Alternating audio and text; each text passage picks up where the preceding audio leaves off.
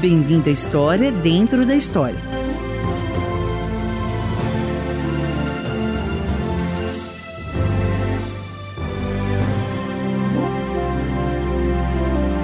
Hoje vamos continuar nossa série de dramas chamada A História da Redenção. A história do esforço de Deus para nos redimir ou nos resgatar, toda a humanidade, de nossas falhas e erros, de nossas fraquezas e vícios, de nosso orgulho, arrogância e ódio. É a história do grande amor de Deus por nós e por todos nós. Ouça com a gente agora o episódio 13, O Bom Pastor. Desde a queda de Adão e Eva, os primeiros humanos a caminhar sobre a terra, Deus vinha trabalhando em direção a um objetivo: a restauração de sua criação e a redenção da humanidade. Pois quando Adão e Eva cometeram aquele primeiro terrível erro e optaram por desobedecer a Deus, eles alteraram não apenas seu próprio futuro, mas reformularam o futuro de todos os que o seguiriam, causando uma barreira entre Deus, o Criador, e sua criação uma barreira chamada pecado. Como resultado, Deus se viu diante de um dilema. Sua perfeita santidade não mais permitiria que ele habitasse com a humanidade caída e pecaminosa. Mas, por outro lado, seu amor inabalável por sua criação não permitiria que ele a destruísse. De alguma forma, teria de ser encontrado um meio de satisfazer tanto sua santidade como seu amor pela humanidade. Gerações vieram e se foram. E embora Deus tenha fornecido leis, regulamentos e orientação para a humanidade, em vez de se afastarem de suas iniquidades e pecados, eles se afastaram cada vez mais de Deus, aprofundando o abismo que os separava de seu Criador. Ao longo dos séculos, Deus fez grandes esforços para chamar sua atenção e levá-los a consertar seus caminhos. Enviou um dilúvio para cobrir a terra para que ele pudesse começar de novo com Noé e sua família. Mas seus descendentes só pioraram após o dilúvio. Ele escolheu dentre os descendentes de Noé um homem chamado Abraão para se tornar pai de uma nação poderosa. Mas os descendentes de Abraão também desobedeceram a Deus. Ele levantou Moisés para libertar do cativeiro os filhos de Abraão, a quem chamou Israel. Mas Israel também se rebelou contra ele Deus enviou a eles juízes, reis e profetas, mas a cada nova geração seus pecados e maldades só pioraram. Finalmente, Deus permitiu que Israel, seu próprio povo, fosse derrotado em batalha e levado para o cativeiro. Mas Deus não havia se esquecido de Israel. Embora a humanidade tivesse caído completamente, e mesmo seu próprio povo tivesse se afastado dele consistentemente, Deus não desistiu. Um longo período de silêncio se seguiu, mas, mesmo no silêncio, Deus continuou a trabalhar, espalhando as sementes da redenção, até que, por fim, tudo estava finalmente no lugar.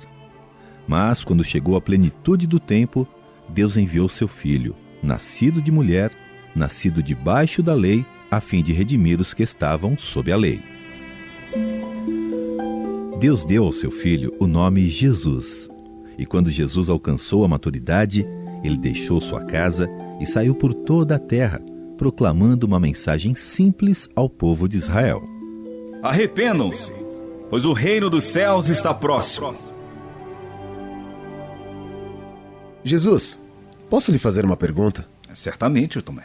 Por nove meses temos viajado de cidade a cidade, uhum. e em todos os lugares que vamos, o Senhor diz às pessoas a mesma coisa. Como é, Tomé? N não me interprete mal. Estou maravilhado com tudo o que tem acontecido. Os milagres que o Senhor tem realizado, as pessoas que o Senhor tem curado, os demônios que o Senhor tem expulsado. Mas. Mas eu não entendo. Você não entende como eu posso curar as pessoas? Não, não foi isso que eu quis dizer. Bem, eu também não entendo isso. Mas o que eu quis dizer é que eu não entendo quando o Senhor diz que o reino dos céus está próximo. Como o reino dos céus está próximo? Sim, também tenho me perguntado a mesma coisa. Onde está este reino dos céus? E como será este reino? Algum descendente do rei Davi assumirá o trono? Esperem, esperem, deixe o mestre falar. Obrigado, André. Aqui, todo mundo. Venham. Sente-se junto ao carvalho. O reino dos céus está aqui, agora, entre vocês. Mas. Quanto a com que se parece, o reino dos céus é como um homem que semeou boa semente em seu campo. Mas, enquanto todos dormiam, veio o seu inimigo e semeou o joio no meio do trigo e se foi. Quando o trigo brotou e formou espigas, o joio também apareceu. Quem? Os servos do dono do campo dirigiram-se a ele e disseram: O senhor não semeou boa semente em seu campo? Então de onde veio o joio? Era isso que eu ia perguntar para ele. Um inimigo fez isso, respondeu ele. Os servos lhe perguntaram: O senhor quer que vamos tirá-lo? Ele respondeu: Não, porque ao tirar o joio, vocês poderão arrancar com ele o trigo. Deixe que cresçam juntos até a colheita. Então direi aos encarregados da colheita: Juntem primeiro o joio e amarrem-no em feixes para ser queimado. Depois juntem o trigo e guardem no meu celeiro. Quem? Poderia nos explicar essa história, Jesus? Aquele que semeou a boa semente é o filho do homem. Quer dizer, o senhor? Sim. O campo é o mundo e a boa semente são os filhos do reino. Quer dizer, nós. Sim, Tomé. Os joios são os filhos do maligno e o inimigo que o semeia é o diabo. A colheita é o fim desta era e os encarregados da colheita são anjos. Assim como o joio é colhido e queimado no fogo, assim também acontecerá no fim desta era. O filho do homem enviará os seus anjos e eles tirarão do seu reino tudo o que faz tropeçar e todos os que praticam o mal. Eles o lançarão na fornalha ardente, onde haverá choro e ranger de dentes. Então os justos brilharão como o sol no reino do seu Pai. Aquele que tem ouvidos, ouça. Então, o reino está aqui, agora. Sim, Tomé. Você está no reino dos céus, exatamente onde está sentado. Mas, Jesus. O reino dos céus é como um tesouro escondido num campo. Certo homem, tendo encontrado, escondeu de novo e então, cheio de alegria, foi, vendeu tudo o que tinha e comprou aquele campo. Um tesouro escondido num campo? O reino dos céus também é como um negociante que procura pérolas preciosas. Encontrando uma pérola de grande valor, foi, vendeu tudo o que tinha e a comprou. Eu compreendo que todos nós estamos procurando Jesus, mas o que é o tesouro que o homem descobre? Você não é o homem que está procurando o tesouro, João. Você é o tesouro. Mas. Mas venham, o sol está alto e há muito a fazer quando entrarmos em Jerusalém. Obrigado por sintonizar. Você está ouvindo a história dentro da história. Hoje estamos seguindo uma série de dramas chamada A História da Redenção, extraída da Palavra de Deus, 16 episódios que retratam a vida de homens e mulheres que se encontraram em situações em que precisavam de ajuda. Anteriormente em nossa história, Jesus e seus discípulos se dirigiam a Jerusalém para celebrar sua primeira Páscoa juntos, quando surgiram perguntas sobre a natureza do reino dos céus. Jesus os convidou a se sentarem à beira da estrada, onde ele então ensinou uma série de parábolas ou histórias sobre o reino. Mas Jesus tinha ido a Jerusalém com um propósito. Por isso, pôs todos em pé e os guiou em direção à cidade, onde mal sabiam eles, logo veriam o reino em ação. Junte-se a nós agora enquanto continuamos nossa história, baseada em fatos históricos e pessoas encontrados na palavra de Deus. Jerusalém, o centro da sociedade israelense, o único lugar na terra onde todos os israelitas desejavam visitar não importa onde vivessem, pois somente aqui, em Jerusalém, era onde a festa da Páscoa podia ser celebrada adequadamente. A cidade estava agitada com as atividades e pessoas nas ruas, a maioria delas em busca de alimentos e suprimentos de que precisariam naquela noite quando o anoitecer chegasse e a Páscoa começaria.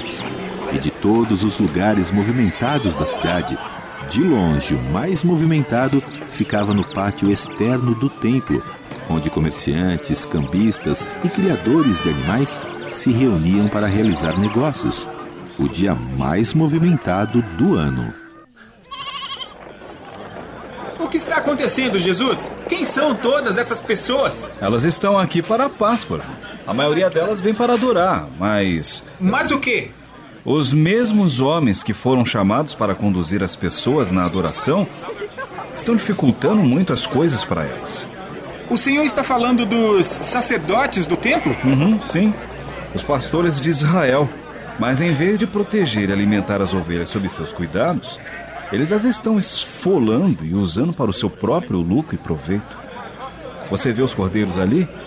Nos cercados, perto do muro? Sim. Somente cordeiros puros e sem manchas podem ser sacrificados durante a Páscoa. E os sacerdotes aqui do templo dizem que só eles podem determinar se um cordeiro é realmente sem manchas. E esses sacerdotes, como você vê, são amigos daqueles comerciantes ali, ó. Que eles pagam pelo direito de vender cordeiros puros e sem manchas ao público. Aqui no templo? Mas isso não viola a lei? De fato, viola. Tanto os comerciantes quanto os sacerdotes obtêm um lucro fabuloso com esse arranjo. E para piorar a ofensa, eles fazem uso de outro esquema. Você vê aqueles outros homens ali atrás das mesas? Coletores de impostos? Cambistas. A maioria dos que vieram a Jerusalém para adorar trouxeram consigo moedas romanas, gregas e partas. Estas não são aceitas aqui. Somente moedas do templo são aceitas. Portanto, os fiéis devem primeiro trocar seu dinheiro mediante uma taxa inflacionada com os cambistas. Tudo isso acontece bem aqui, no templo. O único lugar na terra onde as pessoas deveriam poder adorar livremente. Jesus, isso é terrível. Mas o que pode ser feito? Eles são sacerdotes. São eles que fazem todas as regras. Não, João. Não são eles que fazem as regras. Agora me escute. Você precisa encontrar André, Tomé e o resto dos discípulos e esperem por mim na estrada para Betânia. Espere um momento. O que o senhor vai fazer? João, eu preciso que você me escute. A situação aqui no templo vai ficar perigosa em poucos momentos. Preciso que você reúna seus irmãos, deixem os recintos do templo e me encontrem na estrada para Betânia em uma hora. Você pode fazer isso? Mas, Jesus. Você precisa confiar em mim, João. Eu. Sim, Jesus. Irei encontrá-los e esperaremos pelo Senhor na estrada para Betânia. Obrigado, João. Verei você em breve, em cerca de uma hora.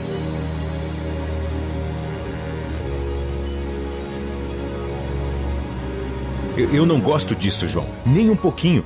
Por que Jesus precisava entrar no templo sem nós? Não tenho certeza, André. Ele disse que havia algo que ele precisava fazer sozinho. Mas, João, desde quando Jesus precisa fazer qualquer coisa sozinho? Ele nunca fez isso antes. O que foi isso? Eu não sei, parece algum tipo de confusão. João, aquele barulho tá vindo do templo. Eu tô com um mau pressentimento sobre isso. Acho que você tá certo, Tomé. E pensando bem, Jesus disse que a situação no templo se tornaria perigosa. João, por que você não nos disse isso antes? Perigosa? André, me desculpe, mas tudo aconteceu tão rápido. O que estamos fazendo aqui na estrada enquanto Jesus provavelmente está em perigo? Eu vou atrás de Jesus. Mas, Tomé, Jesus pediu que ficássemos aqui, que confiássemos nele. Eu também vou. Vocês fiquem aqui se quiserem. Tomé, Tomé, espere por mim. Tomé estava certo, é claro. Houve uma confusão no templo e Jesus estava no centro de tudo. Enquanto os discípulos corriam para o templo, eles encontraram uma multidão crescente na mesma direção. Uma multidão alvoroçada, que ficava mais numerosa e agitada conforme se aproximava. As pessoas estavam empurrando e se acotovelando, tentando se aproximar para ver o que estava acontecendo. Está vendo alguma coisa, Tomé? Não! Eu não tô conseguindo ver nada! E então, de repente, a manifestação da multidão parou. E depois de um momento, o movimento se inverteu. As pessoas agora estavam empurrando e se acotovelando para o outro lado, aparentemente tentando fugir do templo. O que está acontecendo, Tomé? O que está acontecendo dentro do templo? Corram para salvar a vida! Ele enlouqueceu! Quem enlouqueceu, mulher? Me diga, de quem você está falando? Do mestre da Galileia. Ele pegou um chicote e está expulsando os cambistas do templo. Ah, não! Isso não pode ser! João, André, venham rápido. Acho que estou vendo ele. Ah, tenha cuidado! Ele parece estar.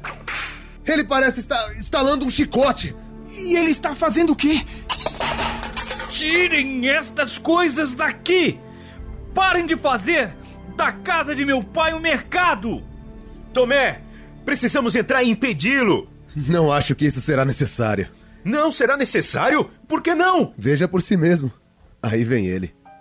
Jesus, o, o que aconteceu lá no templo? Nós ouvimos. Eu expulsei eles, João. Eu mandei todos eles. Os mercadores com seus animais e os cambistas para fora do templo. Mas, Jesus, o senhor não vai arrumar problemas? Com certeza os sacerdotes vão informar os romanos e os romanos vão. não, não, não, Tomé. Essa é a melhor parte.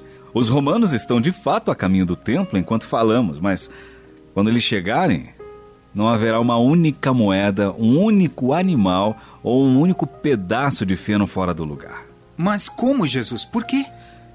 Pelos sacerdotes e seus amigos. Tente imaginar: todos esses comerciantes e cambistas finamente vestidos estão furiosamente limpando tudo agora, com medo de deixar os romanos verem algum sinal de problema. Não compreendo. Na verdade, é muito simples. Os sacerdotes do templo não querem nenhuma investigação. Os romanos, como você vê, não estão cientes do cômodo acordozinho entre os sacerdotes e seus amigos. Há muito dinheiro saindo ali. Ou, devo dizer, havia muito dinheiro sendo ganho ali. E grande parte nunca foi tributada, pois nunca saiu do templo. Não, João, os romanos não encontrarão nada fora do lugar e ninguém jamais admitirá que sua operação sofreu algum prejuízo. Venha.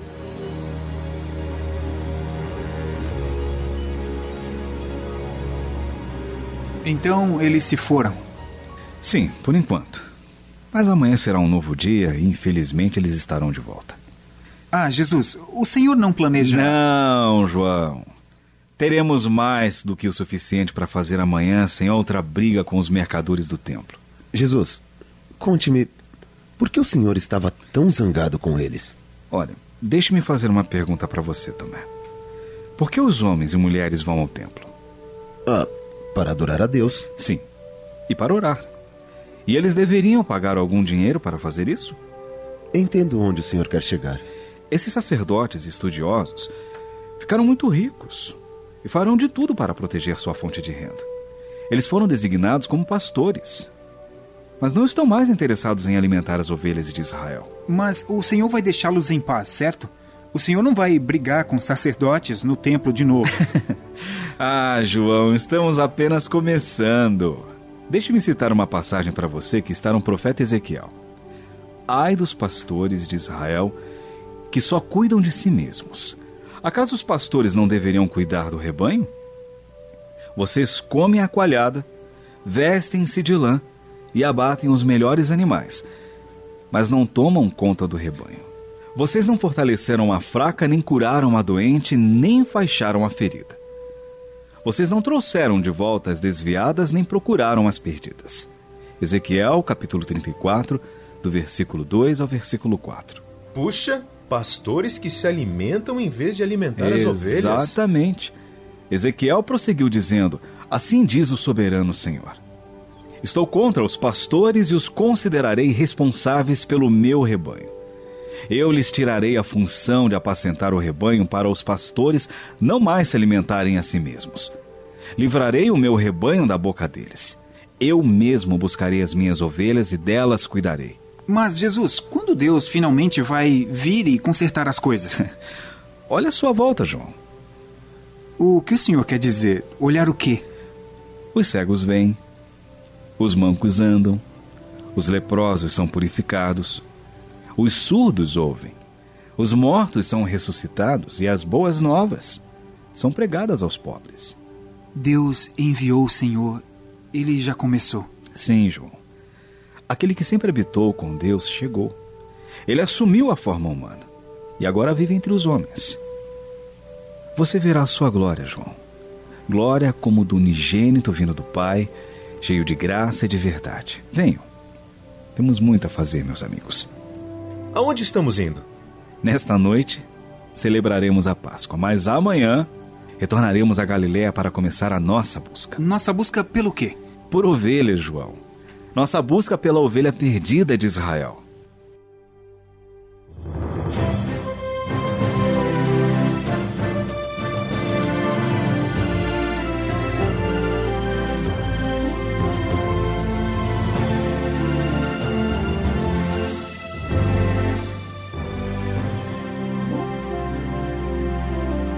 Depois de centenas de anos de fracasso humano, depois de centenas de anos aguardando, confiando e sonhando com um Salvador, aqui estava ele, o bom pastor em pessoa, vindo em busca de suas ovelhas perdidas. Jesus disse: Pois o Filho do Homem veio buscar e salvar o que estava perdido. Deus enviou Jesus para nos salvar e nos dar a vida eterna. Somente Jesus pode perdoar os pecados. Ele pode nos purificar de nossos pecados. Vou fazer uma breve oração do profundo do meu coração para Deus. Ouça a minha oração e, quando eu tiver acabado, convidarei você a fazer a mesma oração. Querido Deus, obrigado porque Jesus tem poder para perdoar os pecados. Amém. Agora, repita a oração em voz alta depois de mim. Nós falaremos uma parte de cada vez. Faça desta oração a sua oração para Deus. Diga ela com todo o seu coração enquanto ora. Querido Deus, obrigado porque Jesus tem poder para perdoar os pecados. Amém. Obrigado por fazer essa oração. No próximo programa saberemos mais sobre como Jesus perdoa os pecados.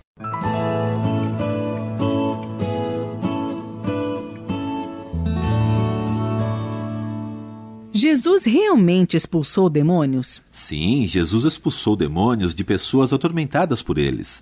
Jesus tem todo o poder e pode libertar completamente uma pessoa de espíritos maus. Jesus pode expulsar demônios de uma pessoa hoje? Sim, Jesus tem o mesmo poder hoje que ele tinha quando caminhava com seus discípulos. Ele pode libertar uma pessoa dos maus espíritos. Ele tem todo o poder. O que é o reino de Deus? O reino de um rei é a área onde o rei reina. É o lugar onde o rei governa.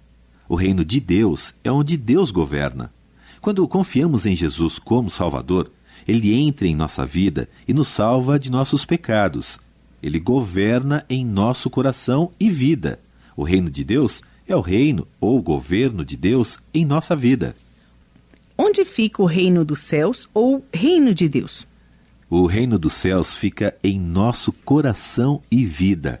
Ele está dentro de nós e se manifesta externamente pela forma como vivemos a cada dia.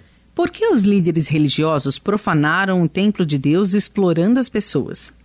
Os líderes religiosos estavam mais interessados em sua própria riqueza do que nas pessoas que deveriam guiar. O coração deles era mau. Eles não amavam a Deus verdadeiramente e não o colocaram em primeiro lugar na vida deles. Por que Jesus era chamado de o bom pastor? Jesus veio nos amar, nos buscar, porque estávamos desgarrados e nos salvar de nossos pecados. Assim como um pastor vigia seu rebanho e cuida das ovelhas, Jesus cuida de nós. Um dia, ele contou uma história sobre uma ovelha perdida. Ele contou como o pastor saiu e procurou até que encontrou a ovelha. Jesus é o nosso bom pastor. Jesus disse: Eu sou o bom pastor. O bom pastor dá a sua vida pelas ovelhas. Estou totalmente só. Não tenho família, nem amigos. Deus me ama? Sim, Deus ama você. Ele ama tanto você que enviou Jesus para morrer pelos seus pecados. Você pode se sentir abandonado e sozinho no mundo, mas Deus está com você e Ele irá ajudá-lo. A palavra de Deus diz: Nunca o deixarei, nunca o abandonarei. Podemos, pois, dizer com confiança: O Senhor é o meu ajudador, não temerei. O que me podem fazer os homens? No próximo episódio, continuaremos a história da redenção, tal como está registrada na Palavra de Deus.